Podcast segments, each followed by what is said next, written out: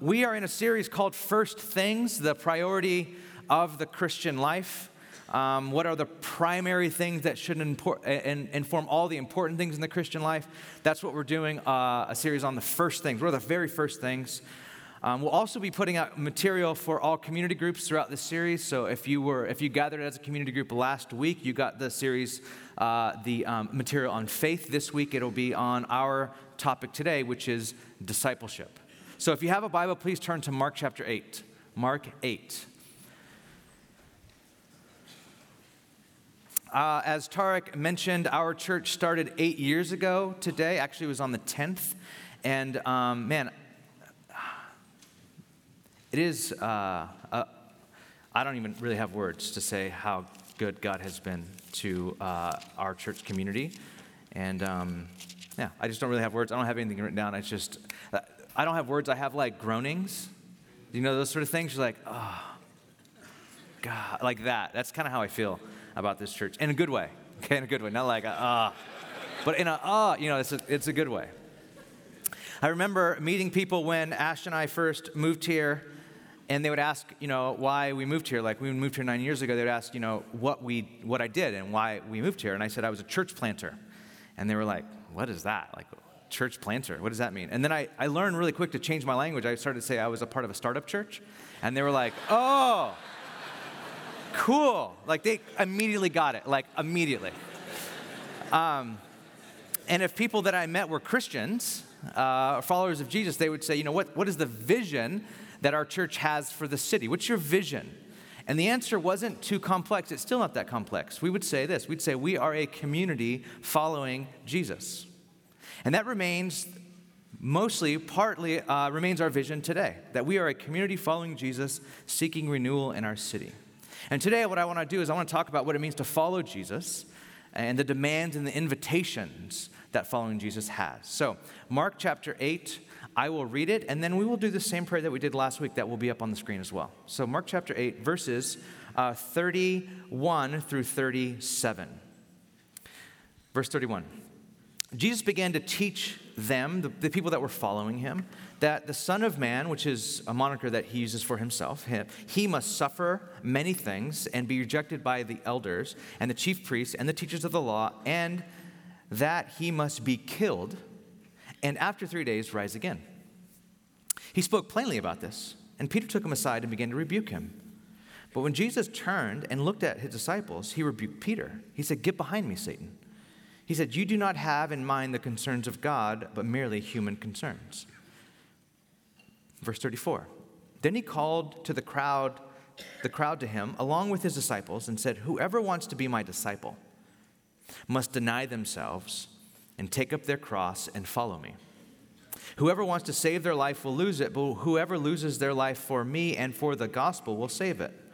What good is it for someone to gain the whole world yet forfeit their soul? What good is it for someone to gain the world yet forfeit their soul? This is uh, God's words. Let's pray this together out loud, what's on the screen. What we know not, may you teach us. What we have not, may you give us. What we are not, may you make us. In Christ's name. Lord, amen. Lord, I pray um, this morning that as we listen to the words of Christ, may they um, seep into our bones today. Maybe in, in a way that's way different. If we're if we've been a follower of Jesus for just for years, May these words afresh like seep into us in a new way. May there be new and deeper invitations to apply this verse to our lives today, to walk and live into this verse. And for those of us who are new to this church or to the Christian faith in general, or just are very, very, very skeptical and have come here with a million questions, I pray that these invitations would be invitations to them as well, with all of their demands, everything that they require, um, because in, a, in them is true life. In Jesus' name we pray. Amen. Amen. I used to uh, think that social media was ruining the word follow.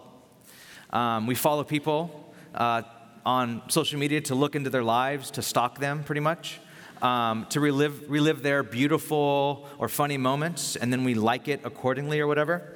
And we do this from everywhere. Um, we follow people from public transportation, like buses. We follow people from like public parks. When you should be enjoying nature, you're like looking at other people's lives. We do it from public restrooms. That's gross, but you've done it, and you need to stop doing that. Um, and just about every place we can get a signal, um, we're on our devices looking at other people, following them. But as I've thought about it, I don't know if social media has really ruined the word follow. I think maybe it's just tapped into something that has always been there in human sociology. Because thousands and thousands of people followed Jesus, they followed him. Um, they, they followed, and he was followed by men and women and even children. They, they flocked to him to see him do miracles, to witness healings, to hear his teachings, and they liked it. They liked him. They loved to follow him. But what I love about Jesus is that he doesn't let that, he doesn't just let that be a thing. He doesn't say, well, you can just follow me and just like like my stuff. He doesn't let that be a thing. He, he you can't just follow him from the comfort and, and the perspective um, of your own life as it is, popping in to get some hit of peace or pleasure from Jesus, some wise word or spiritual thought, and this go and then just go on your way. Um, our, in our passage today, Jesus confronts this way of seeing him. He says that that way of following me is not a thing. Look at verse 34. He says this Then he called the crowd to himself along with his disciples. He calls everyone who's following him. Now, the, the reason why he, he divvies it up, he says, it says the crowds and the disciples. The disciples were the ones that Jesus himself called to follow him, that he might, that they might be with him, that, that he might teach them to be like him, and that he might eventually send them out to continue his ministry, to continue to do what he's doing. So these people were in this like really tight apprenticeship to Jesus. But the crowd were this giant group of people that followed Jesus. He went, they went to all of Jesus' events, showed up for all the times he was feeding like everyone miraculously. Like the crowd just kept on coming in droves. And what Jesus does, he calls both groups of people together to himself, and he says this I want to lay out for you a vision of what, what following me really looks like. I want, you to, I want you to see what it really means, what really takes, what it really requires to be my disciple. See, now, some, some history around this. A disciple is someone who is with, learns from, becomes like, and does what their teacher does. It was an ancient form of apprenticeship. Many spiritual and philosophical leaders had disciples. Jesus was not the first person to have disciples. And they would follow their, their rabbi. They, were, they would follow their teacher. And they would learn from him. They would, they, would, they would act like him and emulate him and imitate them and take on that, that person's way of life and their teachings and then become like their, their master. Jesus had disciples too. And what he was about to do is he was about to put the most demanding invitation on being his disciple.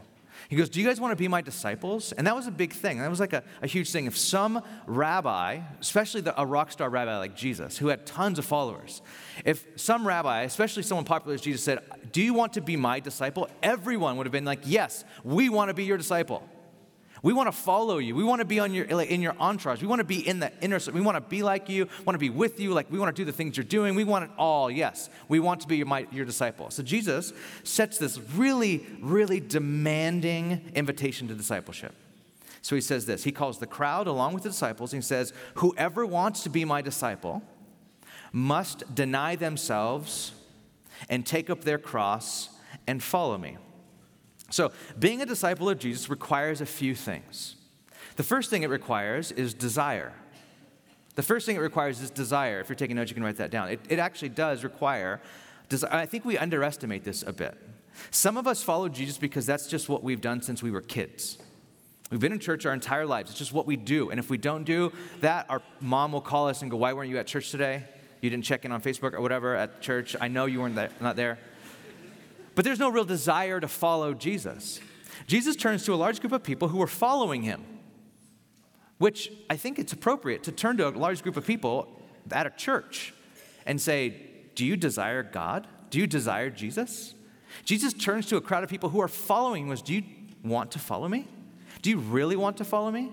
And I think this is a, a very fitting question for a room full of people at church because do you desire Jesus. That's where discipleship must begin. It must begin with a desire to be with Jesus. It must be a desire to want to learn Jesus, to want to know Jesus, to be with him, to become like him, and to, and to be like him in this world. Now, here's the thing God is always the one to make the first move with, with this question.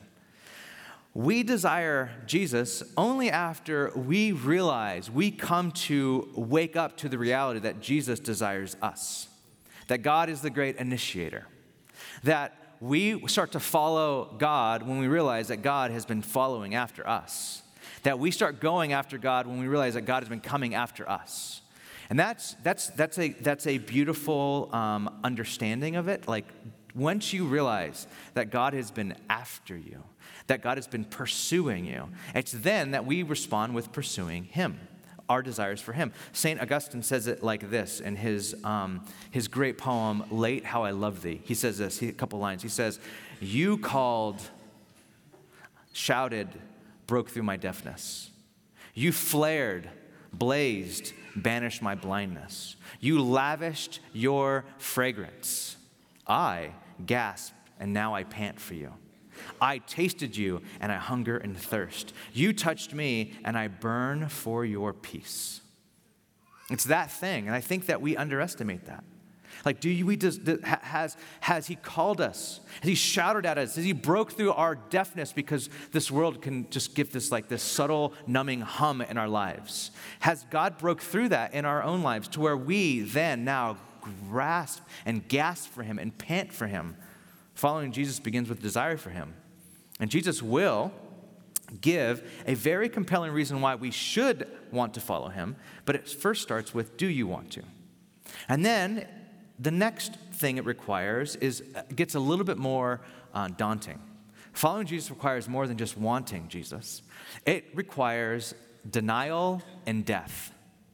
Denial and death. Look at verse 34. He says, you, Whoever wants to be my disciple, desire, must deny themselves and take up their cross and follow me. Here, Jesus gives the terms of being a disciple, the terms of following him. And and here, here's the thing, though, with this Christians have made following Jesus so many things. And a lot of those things are typically about us, about how Jesus gives us stuff, how Jesus saves us from bad and unwanted things, how we've made, we've made following Jesus into a subculture, how we vote. We've even made following Jesus into an industry. People make millions and millions of dollars off of Christians trying to follow Jesus.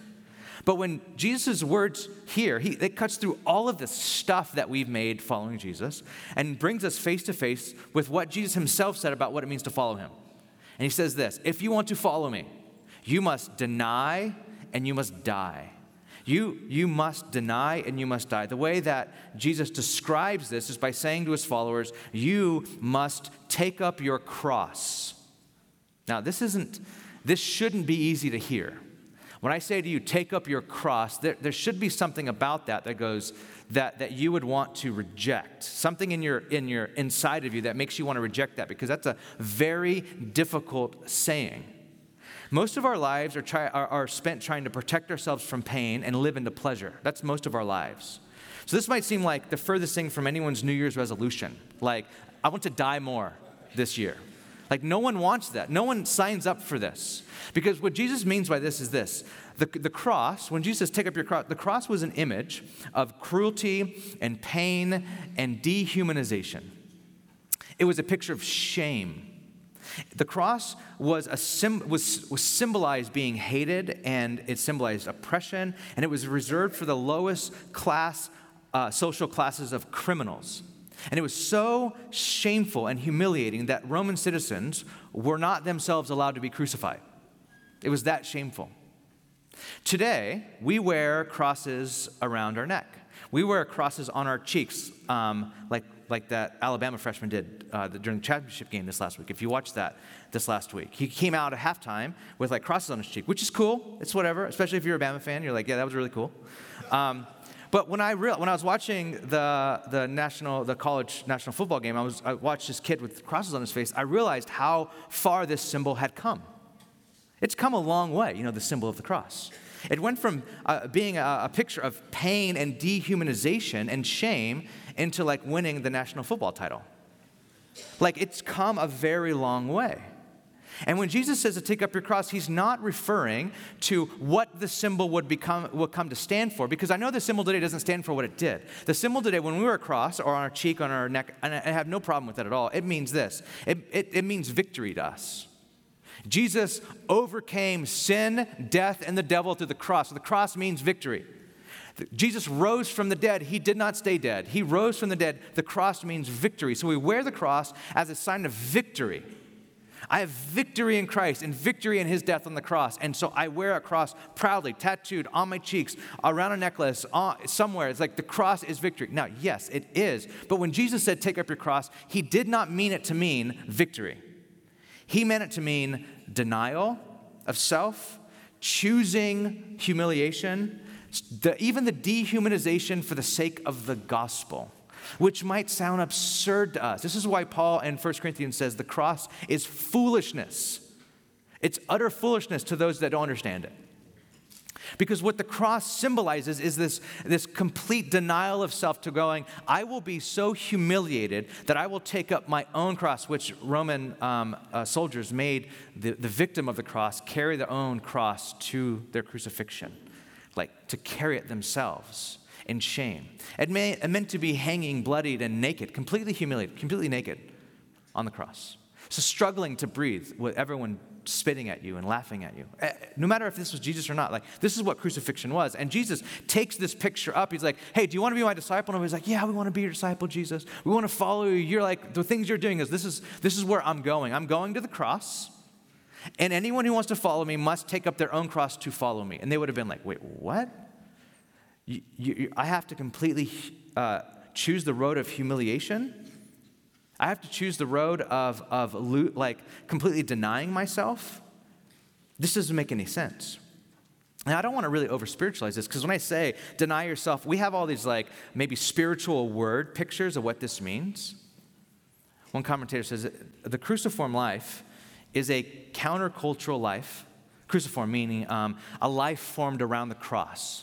Cruciform is just a really, I think it's a very poetic way of saying it. Like the cruciform life is a life that's formed around the cross. Like Jesus says, take up your cross. I want my life to be formed in that way.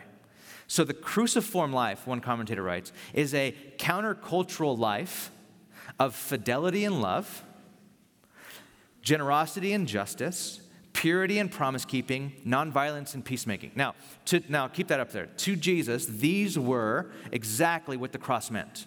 It meant that he, was, he had fidelity, he had faithfulness to the Father, because the Father was calling him to give up his life for many. And so he, had, he was faithful to God even to the end, even if it meant humiliation and death. This is what he was called to do, and so he did. He was, he was faithful, and it was an act of love. He did it out of love. It was the love of Christ that drew him to the cross, his love for the world. So it was both fidelity and love, and that, that itself took a lot of humiliation. That itself took a lot of commitment from him. That was rugged commitment to us. It also meant generosity and justice. That Jesus would give his life as an ultimate act of generosity. That he would choose to live a, a poor existence for the sake of the world, like truly poor. That it meant justice. It meant I, uh, this, it, this means the justice of God, that I would die in place of sinful man and woman, taking their penalty on myself. That's justice. It, was, it meant purity. It meant that he had to keep his life um, free from sin, that he can be a pure offering to God. He lived a pure life. It was promise keeping. He kept his promise that this is what he came to do. It meant nonviolence. Jesus could have at any moment picked up a sword. Jesus could have at any moment called down angels to, to destroy all of Rome and anyone who would try to oppress him. But he took the path of nonviolence. He did not pick up a weapon to defend himself. And it meant peacekeeping. He was keeping, ultimately keeping the peace by doing this. Now, for us, this is what cruciformity means for us. It will mean fidelity in the face of, like, oh, this is a way easier path. It's a path of love, and not love like that you and I would make up, like, like the fluffy sort of like emotional love, but rugged commitment love to a to our to our faith, a rugged commitment of love to our community, a rugged commitment love to your family, it means generosity and justice and purity and promise keeping and nonviolence and peacemaking. Taking up your cross is really hard to do. Taking up your cross means, um, I, I, mean, even if you just pulled out the word purity, I, I, I know that for some of us, we're like, I don't want to choose Jesus' life of purity when it comes to alcohol and when it comes to sex and when it comes to money. I just don't want to do it. And choosing to commit to that sort of way is a denial of yourself, and you know it. This is the demands of Jesus. Like, you want to come out, you want to be my disciple? This is what it looks. This is what taking up your cross looks like. But what we often do is we often make like um, the more the, like just the regular situational difficulties in our life our cross to bear. We, we say, well, an illness, my illness, my sickness is my cross to bear. Or an injury is my cross to bear. Or like a difficult relative is my cross to bear, or something like that. But that's not what Jesus is talking about. That is not your cross to bear. cross bearing, cruciform life, is as a follower of Jesus means nothing less than giving your whole life to following Jesus. All of it. So let me say this I don't think it's a bad thing to wear a cross around your neck or on your cheeks, on your face, or whatever. I, I don't think it's a bad thing. I think the image of the cross signifies, it should signify, a total claim on the disciples' allegiance and the total relinquishment of his resources to Jesus. When you wear a cross, if you have one around your neck right now, or you have one tattooed on your body, or you have one hanging in your bedroom, what that should mean is this that should mean your total allegiance to Jesus. It's you reminding yourself daily, I live a life that's cruciform. I am shaped by my commitment to Jesus. And that might require defeat and shame and loneliness and pain and loss and humiliation or whatever, but it's it's worth it because of this next thing that Jesus does here. Now, if you're following along with me at this point, you're like, what in the why in the world would I do that? Why would I why would I voluntarily step into humiliation or even like um, pain or like this sort of commitment to Jesus, uh, following him in this way. Why would I do that? And so, what Jesus does next is, is pure genius and beauty. Jesus appeals to a moral logic. Jesus says, he has the audacity to say, um, I want everyone here, and we don't understand it because we've never seen anyone crucified. Jesus' first audience would have seen people crucified. Jesus has the audacity to say, if you want to be my disciple, you need to take up a cross um, and humiliate yourself in death. And then he, and then he has the, the audacity then to do that and go, and it makes sense. It actually makes sense to do that. And this is what he does. He says that this kind of denial and death to self is actually how you get true life. He says that the demands of following him in this life is what really brings you true life. Verse 35. For, or that, that word could be because. If you want to follow me, deny yourself, take up your cross, and follow me, because Whoever wants to save their life will lose it, but whoever loses their life for me and for the gospel will save it. What good is it for someone to gain the whole world and yet forfeit your soul? Or what can anyone give in exchange for your soul? I find this section really fascinating. It's a subtle paradox that we can miss, but this paradox is what makes this statement so great. Jesus says that we must deny ourselves and die, and then in the same breath, he says that we must take up our cross and follow. How in the world can you die and follow? How do you die and follow? How do you go, you must die, and then I want you to follow me? You're like, uh, okay, wait, what? How do I die and then follow you? That, that, that there's a paradox there. There's a strange paradox. And in that paradox is true life. In that paradox is how we get to the integrated soul, is what he's talking about. In that paradox is the invitation to believe the gospel and become whole. What Jesus must mean is that to follow him, something in us must die and something in us must follow. Something in us must die and something in us must follow him. That's what he must mean. Because when you're dead, you're dead. Something must die and something must follow. Several months ago, I was out for a walk with a spiritual mentor of mine. We're walking and we're talking about the integrated life. We're talking about a life where my, and it was, I was just, I was doing some inner stuff with him for me personally. And I was talking about where my, how do I get to a life where my inner world and my outer world were integrated with my life with God? How can I, when things on my, the outside of my life are chaotic, how can I have inner peace and then bring my inner world back into my outer world? How do you do that thing there? I ask questions about being a man that can continue to grow in character and fidelity no matter what life brings at me. How do I do that? And the answers to those questions were a lot about knowing myself, healing from my past, spending time in examen prayer, and even he said therapy. And as we walked, I said, you know, I grew up in a church that was like semi holiness, a semi holiness church, right? Holiness, like every, you got to be set apart for God. Like so holy, nothing's allowed in, in the church. Anything, nothing, nothing that you would that would bring you pleasure is allowed. If it brings you pleasure, it's Satan. And like some of you guys know this, like sort of thing. I grew up in a semi holiness church, and it was preached pretty hard the denial of self the humility that, that, that, that looks like self forgetfulness, and a discipleship meaning that we are not people who follow our emotions, but our theology, right? We do not follow our emotions. And so I said to him, I grew up in that sort of church, that sort of environment. It, I, I, find it hard to hear what you're saying, that the, my deeper life with God is actually going inward and knowing myself. I find it at odds with denying myself. How do I know myself and deny myself? How do I like go in and know my emotions and bring my emotions in a healthy way before God? But at the same time, I'm supposed to deny myself. I'm, I, I don't really understand how I do this. How do you deny it yourself and know yourself at the same time? And he stopped walking. He just stopped. And he looked at me. And he said, that's, that's a great way to frame that question. I don't think I've ever thought of it like that. Then he said this The denial of self is the denial of a false self so the true self can emerge.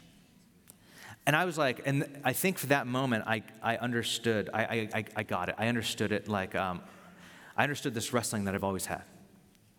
That when, when, when I'm called to deny myself, there's, I'm, den- I'm, calling, I'm called to deny the false self. Um, Paul calls it the flesh. Um, Jesus here calls it the self.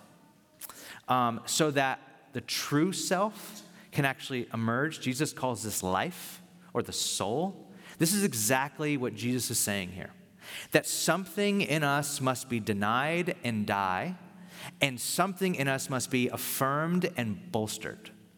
The something in us that, that, that must be denied and die is what Jesus, what, what um, uh, spiritual writers would call the false self. I think Thomas Merton called it the false self versus the true self.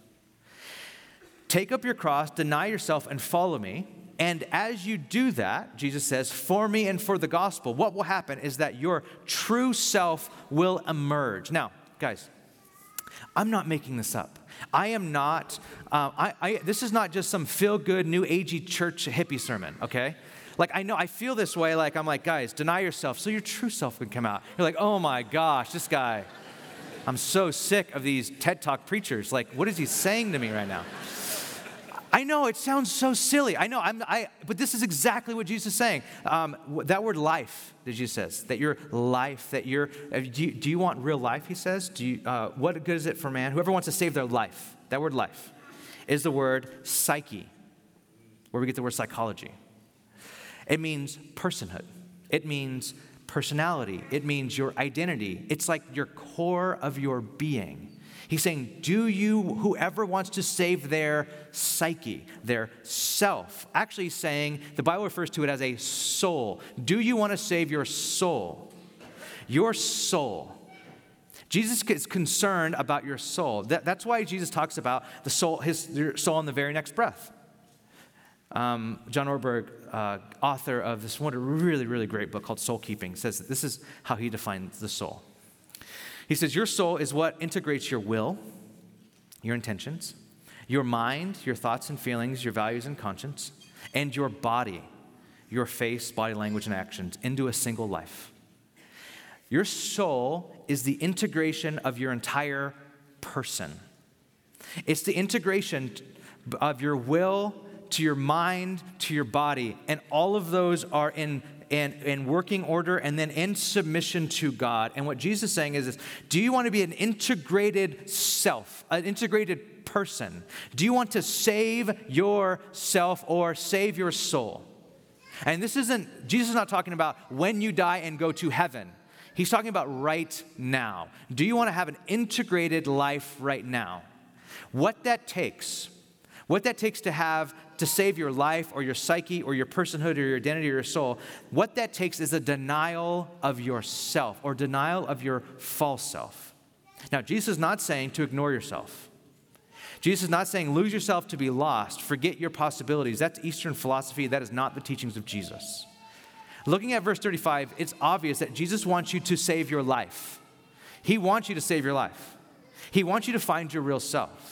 And what Jesus is doing here is giving you the conditions of finding your true self. And the way of Jesus is counterintuitive to the modern view of life. The way we go about saving our own lives is by grasping and by hoarding and by keeping. We typically think that the way to save our lives is to hang on to everything that comes into our grasp. We save our lives by money and material things and people and relationships and family and experience, and these things define us. These things give us a self. These things give us a self worth, and we hold on to all of them and we clutch at them and we grab onto them with everything that we have. We move to San Francisco to make a life for ourselves or a name for ourselves or to get involved in something that has meaning, so our life has meaning, and so we go after all these things. And Jesus is saying, if you clutch to this life and the things of this life, you will lose it.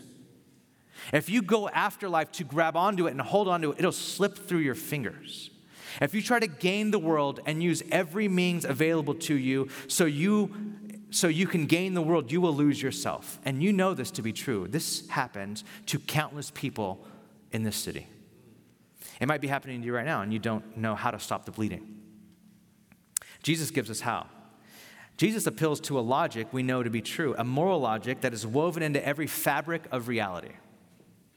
David Brooks, um, an author, um, a writer, columnist for the New York Times, uh, professor at Yale or teaches at Yale, um, says in a lecture, he, t- he talks about um, how our, our society, our secular society, the world, runs on, a, on an economic logic um, where effort leads to reward and input leads to output and investment leads to profit. Right? That's just the way that we think that the secular world works.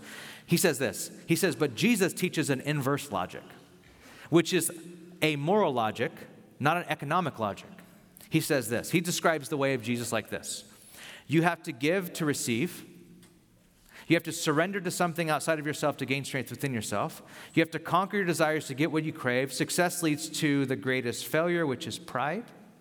Failure leads to the greatest success, which is humility and learning. In order to fulfill yourself, you have to forget yourself. In order to find yourself, you have to lose yourself. That inverse logic is the moral logic. There is no other.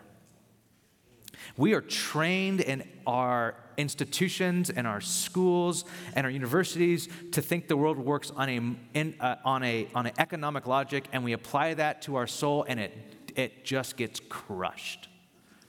We go after everything and we get it, and we're still not happy.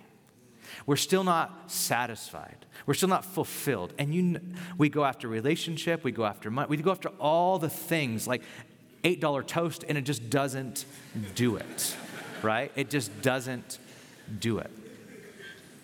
This is how the author and the philosopher C.S. Lewis put it in his masterpiece, Mere Christianity. He said, Your real new self will not come as you are looking for it. That's basically sums up, I think, San Francisco. We're all looking for ourselves. It won't come that way. It will come when you are looking for Him. Does that sound strange? The principle runs through all of life from top to bottom. C.S. Lewis is saying this is the moral logic in all the universe. You know this to be true even if you're not a Christian.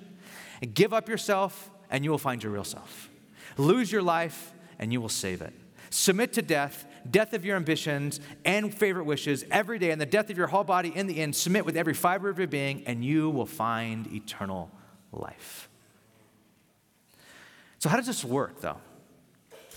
Appealing, Jesus says, do you, do you want to follow me? You must deny yourself, your false self, that self that's striving and thriving for these things, and you must take up your cross and die to that and follow me. Be a disciple of mine, and then in that you will find true life. Now, how does that really work in our discipleship? I mean, you may be sitting here thinking that this sermon is for someone who is not a Christian or not following Jesus. An invitation to, for, to those people to know and follow Jesus. And, you know, I think some of that's true. Yes, I hope that if you are new to Christianity and you are exploring life with Jesus, that I hope that this, this series sheds some light. I hope that God's doing some work on your heart. Yes. And if you have been following Jesus for a long time, this is for you because of this. How does this work into our lives right now? Right, I mean, right now. How does this like make its way for those of us that have been walking with Christ? How does this make its way in? Again, uh, David Brooks in a different lecture uh, he just gave recently at the Aspen Institute. It's on a podcast that you must listen to. It's so great. He talks about the stages of life. I think the podcast is called Conquering Your Second Mountain or something like that. In this lecture, he talks about the power of our commitments. And he says that we come to a point in our lives, somewhere in our 20s typically, that we're tired of keeping all our options open. We're tired of dating all kinds of different people. We're tired of weekends so packed full of stuff and options and experiences that by Wednesday we don't remember anything we did over the weekend because we had tons of freedom and a lot of stuff to do, but none of it was deep.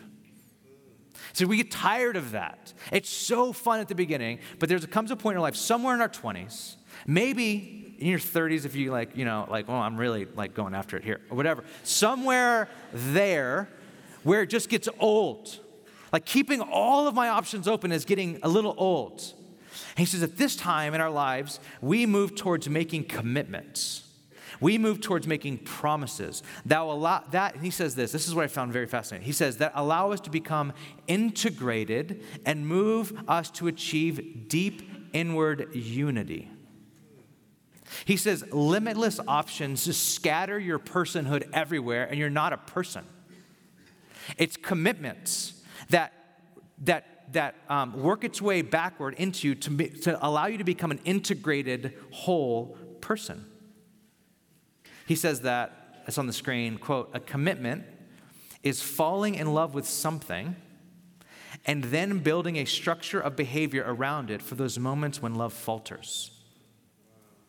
That's so good. A, a, commitment is going, I'm going to commit myself to this thing because I love it. And I'm going to build all of these, um, this, this structure of behavior around it to where when my love falters, these things, these commitments hold it in place still. We, we, don't, we, don't, we typically don't think that way. We're like, I like this until I don't like it anymore. And when I don't like it anymore, I'm going to leave. I will move. I will exit. This, he says, commitment making is a process of totally devoting yourself to another thing and then making a promise. He says, and every time you keep a promise, it's like a spoke in a wheel, and it strengthens the wheel. And every time you break a promise, it's like snapping a spoke in the wheel, and it weakens it. He says, a commitment forms your, our identities. He says, a commitment forms our character. Now, this is what I found interesting. I found it interesting that David Brooks chose this way to describe a person who becomes an integrated soul. This is the way he, says, this is how we become a whole person through our commitments. And I think it's interesting because I believe that Jesus is doing the exact same thing here. I think what Jesus is doing, he's saying that a commitment, a continued commitment to him and to the gospel, a rugged commitment to being a disciple of Jesus, and Jesus pulls no punches, that it will, it will be very hard this rugged commitment will integrate and save your soul. This will make you a whole person. This will make you into a um, someone who your soul is alive. This will save you. I, I don't find it at odds at all that when people um, come to uh, study philosophy and they come to study virtue, that they back their way into Jesus because I think Jesus speaks the truth. By the way, David Brooks, I have heard, has backed his way into the Christian faith. I don't think that's an accident. I think when you start looking at the way life works and the kind of people of virtue that we want to be, you will find your way to Jesus. Because Jesus says things like this you're like, oh, yeah, that's the way the universe works. Oh, that's the way the world works right there. When I deny myself, I find myself. When I take up my cross and I look to Jesus, I have a soul. It is not just this prayer that you pray. It's not like a, um, I just pray a prayer and now I'm a Christian. It's like devoting yourself to Jesus forms your soul, and you become a saved soul, an integrated soul, a whole person. And this is what we said this means. Because I, I want to repeat myself often. My, one of my commitments this year is just to s- say things over and over and over again, because I don't want to assume that you know them. I don't, and I don't want to assume I know them, because to be honest, I forget them. To be honest, I'll say something, I'll like, I'll forget, I forgot my sermon from last week as well. Like, I, I don't remember things, so I need to say them to myself over and over again. So let me say what, I, what we said last year about what, what, what discipleship of Jesus means. What are, we, what are we committing to? And this is what it means. It's on the screen. It means knowing Jesus, learning to follow him, taking in our life his life, his practices, his teachings, meditating on them, building a personal, intimate relationship with Jesus. That's, that's what it means to take up your cross and follow him. Taking in the person of Christ in our life. And then obeying Jesus. Bringing your life into conformity with all Jesus taught. What Jesus taught on money, what Jesus taught on the poor, what Jesus taught on how we build a life, what Jesus taught on human sexuality, what Jesus taught on all these things we take into our life and we begin to bring our lives into conformity with his teachings because we are followers of Jesus. And this will take a denial of self. This is keeping our moral lives in line with Jesus' teachings, practicing justice and charity in your life. That's what this means. And this itself, this invitation here, is what it means to take up your cross and follow him. So if you read this verse of scripture and go, take up your cross and follow him, huh, did that like 13 years ago, killing it. Like that, no. That's not, that's not it at all. Every time we read this, Jesus speaks today and brings us into deeper and deeper commitment to him as disciples. Um, uh, two weeks ago, I celebrated being a, a follower of Jesus for um, 23, Ash, three years? Four? Three? Okay, thank you. she didn't want to make herself known. Anyway, um, 23 years. A couple weeks ago, I celebrated following, I mean, um, uh, yeah, celebrated following Jesus for 23 years. And when I, when I read this verse 23 years ago, uh, deny yourself, take up your cross, and follow me, what that meant for me then was to get rid of my drugs. Honestly, get rid of drugs and follow me. That's what, that's what the invitation was. Clear as, as day. Like, uh, Jesus called me, he's like, put away your drugs and follow me. I'm like, okay, that's a hard one. Um, can I sell them? like, no, you can't sell them. Like, f- flush them down the toilet. I'm like, um, can't. And it was, it was that, that was it. That was the struggle for me. That was the wrestling. So I did. I remember going and going, like, taking my little box that I had, hit away, and like, uh, everything gone. And that, for me, that was my commitment. And now I read this today, and it's a deeper thing. It's, it's, it, it has to do with letting go of even some good things in my life so that greater things can emerge. I read this today, and I'm still called. So for some of you, it might be really, really simple. Walk away from a relationship that you know is completely out of order of with God's will for your life. It could be you, like get away, get, get rid of your drugs. It could just be like, like those things are really hard, difficult things. I'm not minimizing those things. And those things might be like, in, like for some of us, like the way that we get in to faith in Jesus. But for others of us, it's like these, these other things that are not, they're not as explicit. And we read these and they're deeper still. They're taking uh, justice of Christ into our lives in a way that's meaningful and that denies ourselves. Like being just in San Francisco takes um, a lot of effort to serve our poor and then f- advocate for our poor and then live justly in our work where it's just cutthroat.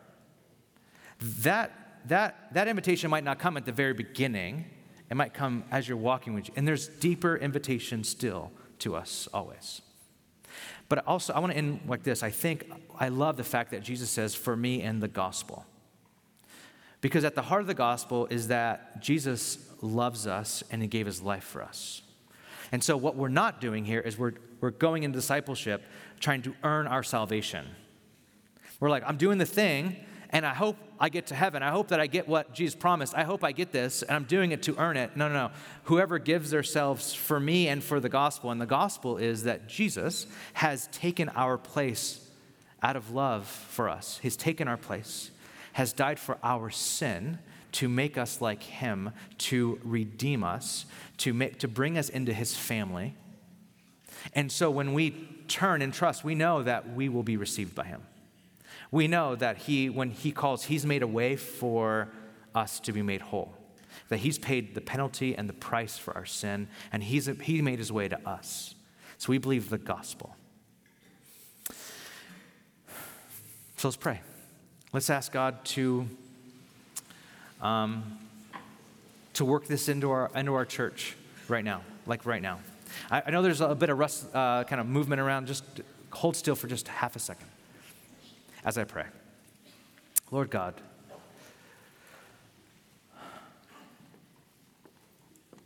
thank you for your glorious promise of of, of a saved soul for those of us who would deny ourselves.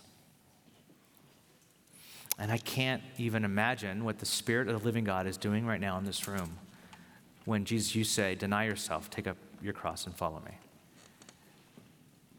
I know there's been people here that have been following you for 20 something years. And that call is something different than it was even five years ago. And I know there's people here that are just very, very, very new to this whole thing. And right now, you're calling them to follow you and whatever that entails, whatever that means right now, and they know it. They know it. I believe that you speak. The Spirit of the living God speaks. So would you speak to us now? And then I pray in all our different ways that we would respond to you. Through kneeling, through standing and lifting our hands, to getting prayer, receiving communion, all these different various ways of just taking a step towards you in faith. And so, Lord, I, I thank you that you've met with us, and I trust that you are calling all of us, everyone in this room that can hear me, to yourself. I believe that. In Jesus' name, amen.